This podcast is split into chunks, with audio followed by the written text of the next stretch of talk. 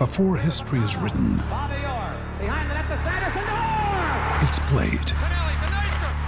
Before it's frozen in time, it's fought one shift at a time. Before it's etched in silver, it's carved in ice. What happens next will last forever. The Stanley Cup Final on ABC and ESPN Plus begins Saturday. Another day is here, and you're ready for it. What to wear? Check. Breakfast, lunch, and dinner? Check. Planning for what's next and how to save for it? That's where Bank of America can help. For your financial to-dos, Bank of America has experts ready to help get you closer to your goals. Get started at one of our local financial centers or 24/7 in our mobile banking app. Find a location near you at bankofamerica.com/talktous. What would you like the power to do? Mobile banking requires downloading the app and is only available for select devices. Message and data rates may apply. Bank of America N.A., member FDIC. When you need mealtime inspiration, it's worth shopping Kroger, where you'll find over 30,000 mouthwatering choices that excite your inner foodie. And no matter what tasty choice you make, you'll enjoy our everyday low prices, plus extra ways to save, like digital coupons worth over $600 each week. You can also save up to $1 off per gallon at the pump with fuel points. More savings and more inspiring flavors make shopping Kroger worth it every time. Kroger, fresh for everyone. Fuel restrictions apply. Lorenzo Pes, buon pomeriggio. Buon pomeriggio Guglielmo, ciao Simone, ciao Lorenzo. A tutti. Insomma, abbiamo capito che Mancini gioca, ce ne dobbiamo mettere altri 10 vicino nella formazione di domani. Sì, il dubbio è quello, ce l'ha tolto Mourinho e insomma sapevamo di una gestione, come abbiamo parlato anche fino a ieri, ma evidentemente la Mancini è fatto di una pasta diversa rispetto agli altri e quindi domani sarà in campo con sacrificio.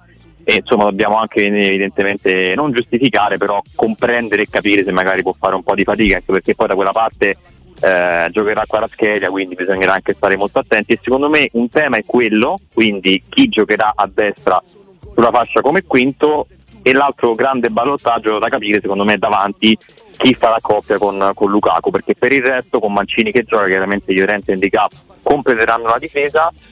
Credo che possa essere ancora confermato il centrocampo a tre con Cristante, Paredes e Pellegrini, ma comunque Bove secondo me lo insidia almeno uno di questi tre, magari potrebbe anche insidiare Paredes con Cristante che a quel punto andrebbe a fare il regista per raccontare un po' la mediana anche dal punto di vista dell'intensità, Zalewski a sinistra e poi io personalmente davanti a Lukaku vedo più El Shaarawy dall'inizio, per una questione di abitudine, di confidenza e anche di aiutare un po' di più, insomma El Shaarawy è uno che sa correre anche appena all'indietro e domani comunque servirà anche un po' di sacrificio con Azzoun pronto ad entrare. L'altro dubbio grande per me è a destra, dove appunto ci sarà dall'1 contro 1 con Kvaratskhelia, per me gioca Gasdorp perché lo tiene un po' di più a livello fisico, c'è anche da mettere dentro secondo me l'ipotesi Celic, che era stata una mossa che aveva fatto contro il Milan a settembre Mourinho, quando lì c'era Leao, poi non andò benissimo, però il principio dovrebbe un po' essere lo stesso, ma favorito comunque resta l'olandese. Mi sembrano questi un po' di dubbi, non so voi che idea vi siete fatti sulla formazione. Simo.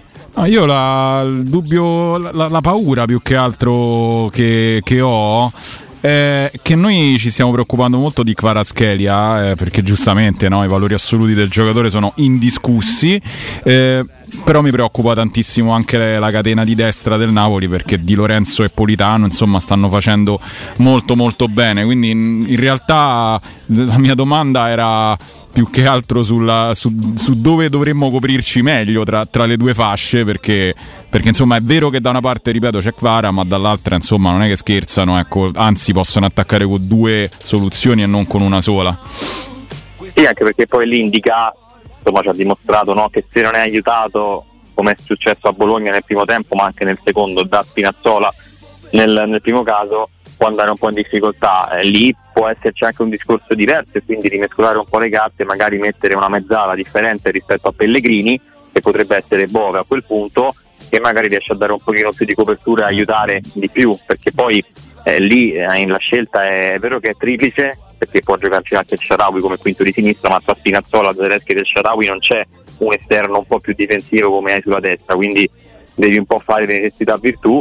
E per me la carta Bove può starci, perché Pellegrini comunque non sta benissimo, o comunque potrebbe anche essere una scelta ancora differente e ripetere l'esperimento di Bologna con Pellegrini un pochino più avanzato e mettere un centrocampista in più in formazione, però certo in una gara in casa contro una squadra comunque in difficoltà, che per carità è campione d'Italia in carica e ha dei valori assoluti importanti, però è una squadra che non sta brillando per continuità, devi fare il risultato. A me francamente non convince una formazione troppo coperta. Io penso che la Roma comunque, anche se non ha nelle sue corde fare gare offensive, però domani serve tentare di fare il risultato, perché col pareggio per me ci fai ben poco, visto poi di andare a Torino.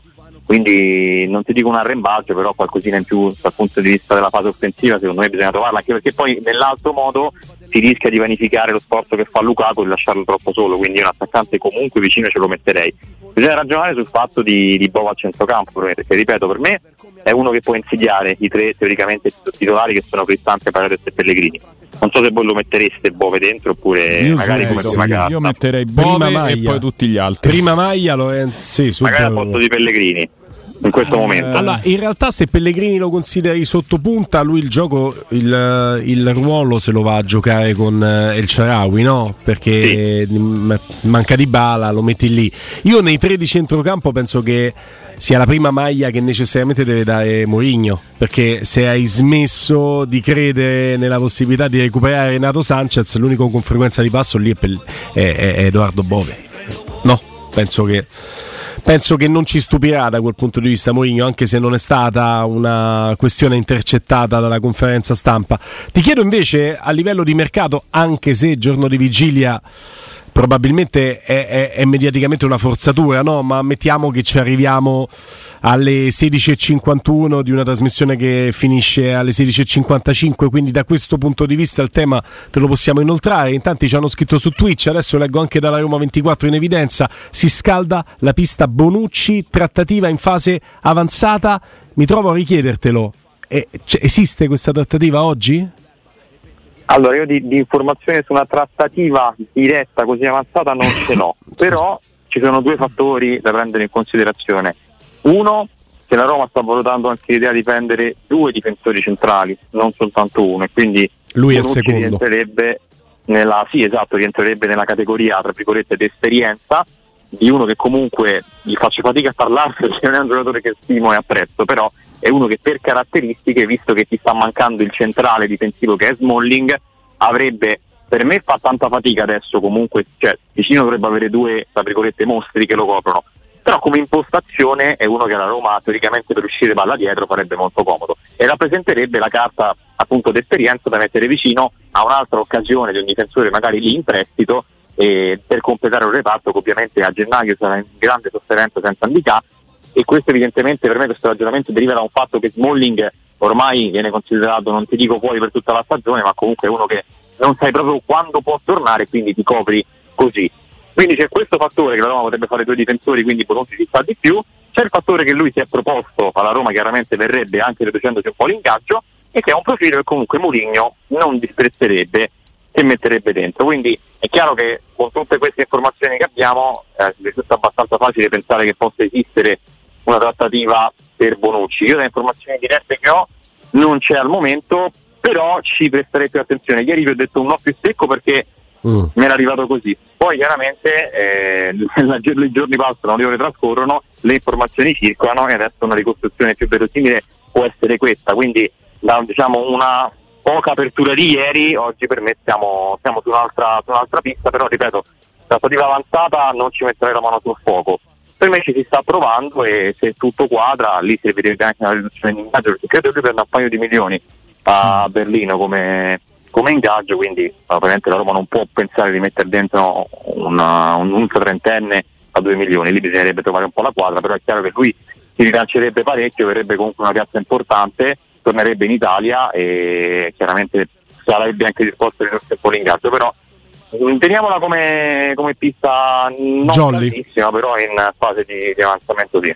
Sai che per logica io appena è uscito il nome di Bonucci, perché se ne facevano tanti, da Chalobah, Kivior, tutta insomma la compagnia cantante che è stata tirata fuori in questi giorni, appena è uscito il nome di Bonucci, per logica, al netto del mio, posso dirlo in radio, senso nel vederlo con la maglia della Roma in questo momento, sono d'accordo con te, io ecco, però mi sembra veramente quello che per logica, per una serie di fattori tra cui anche il fatto che sa comandare una difesa a tre, che non ha bisogno di ambientarsi, che si è allenato per 6 mesi e tutta una serie di cose. Ho detto eccola là, ho detto proprio così, eccola là, ci facendo 1+1. Sono sincero, uno dei giocatori che ho sportivamente parlando più odiato in assoluto, più odiato. Quando fece ammonire Totti sotto al settore, io stavo sotto al settore, però sono altrettanto sincero che da romanista totalmente medio e praticante, io poi se Bonucci viene a Roma,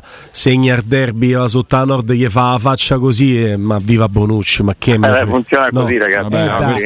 Ma ci sono questi personaggi che in maniera molto banale è fisiologico che vengano sportivamente odiati dagli avversari, è altrettanto fisiologico che diventino non dei beniamini, non lo diventerà mai del tifo romanista, ma i cui atteggiamenti assumono una valenza differente quando li fa con la tua maglia. Poi vedremo, insomma, idolo non lo diventerà mai, ma non credo che nascerà una contestazione se dovesse arrivare Bonucci. No, non credo. Poi verrà contestato se giocherà male, certo, se fai partire come Smalling quando sì, si reggeva in piedi lo può aspettare al varco, tra virgolette, sì, però ecco, diciamo sì. Anche Mourinho non era amatissimo prima di arrivare a Roma, poi abbiamo visto cosa è successo. Non tiferò contro Bonucci per dire no. Ve l'avevo detto, è un giocatore che non doveva vestire la maglia della Roma, questo ve lo prometto, non lo farà nessuno qui a Teleradio Stereo. Antipatico, antipaticissimo. Che non lo apprezziamo, esatto. Però poi bisogna valutare quello che si fa, perché poi l'importante, il bene supremo resta sempre uno, quindi spiegategli che non siamo la Juventus, perché sennò qua gioca una partita sì e tre sì, perché sì. Non può fare gli stessi falli, le stesse proteste. Però immaginate Bonucci e Mancini insieme, ragazzi, guarda, mi sta per venire un termine che un'associazione diciamo molto pericolosa, ecco, quindi diciamo che sono abbastanza pericolosi insieme. Sì. Tanto perché Mourinho appelliamoci anche a questo, caro Pes, così diamo anche un po' di strumenti aggiuntivi a chi proprio detesta Mourinho. Mourinho, non allenando la Roma ma allenando le proteste, ha in Bonucci il giocatore perfetto, ok? Diventa poi diventa più difficile lì dietro passare, insomma, avere la meglio. Però dai, vediamo come si mette. Intanto pensiamo a domani, che è una partita importante, molto importante. Vabbè, Lollo, noi comunque domani ci aggiorniamo con te, certo. Sarà un collegamento veramente a ridosso della partita. Un abbraccio grande, Lorenzo Pes. Grazie a voi, a domani. Ciao Lori.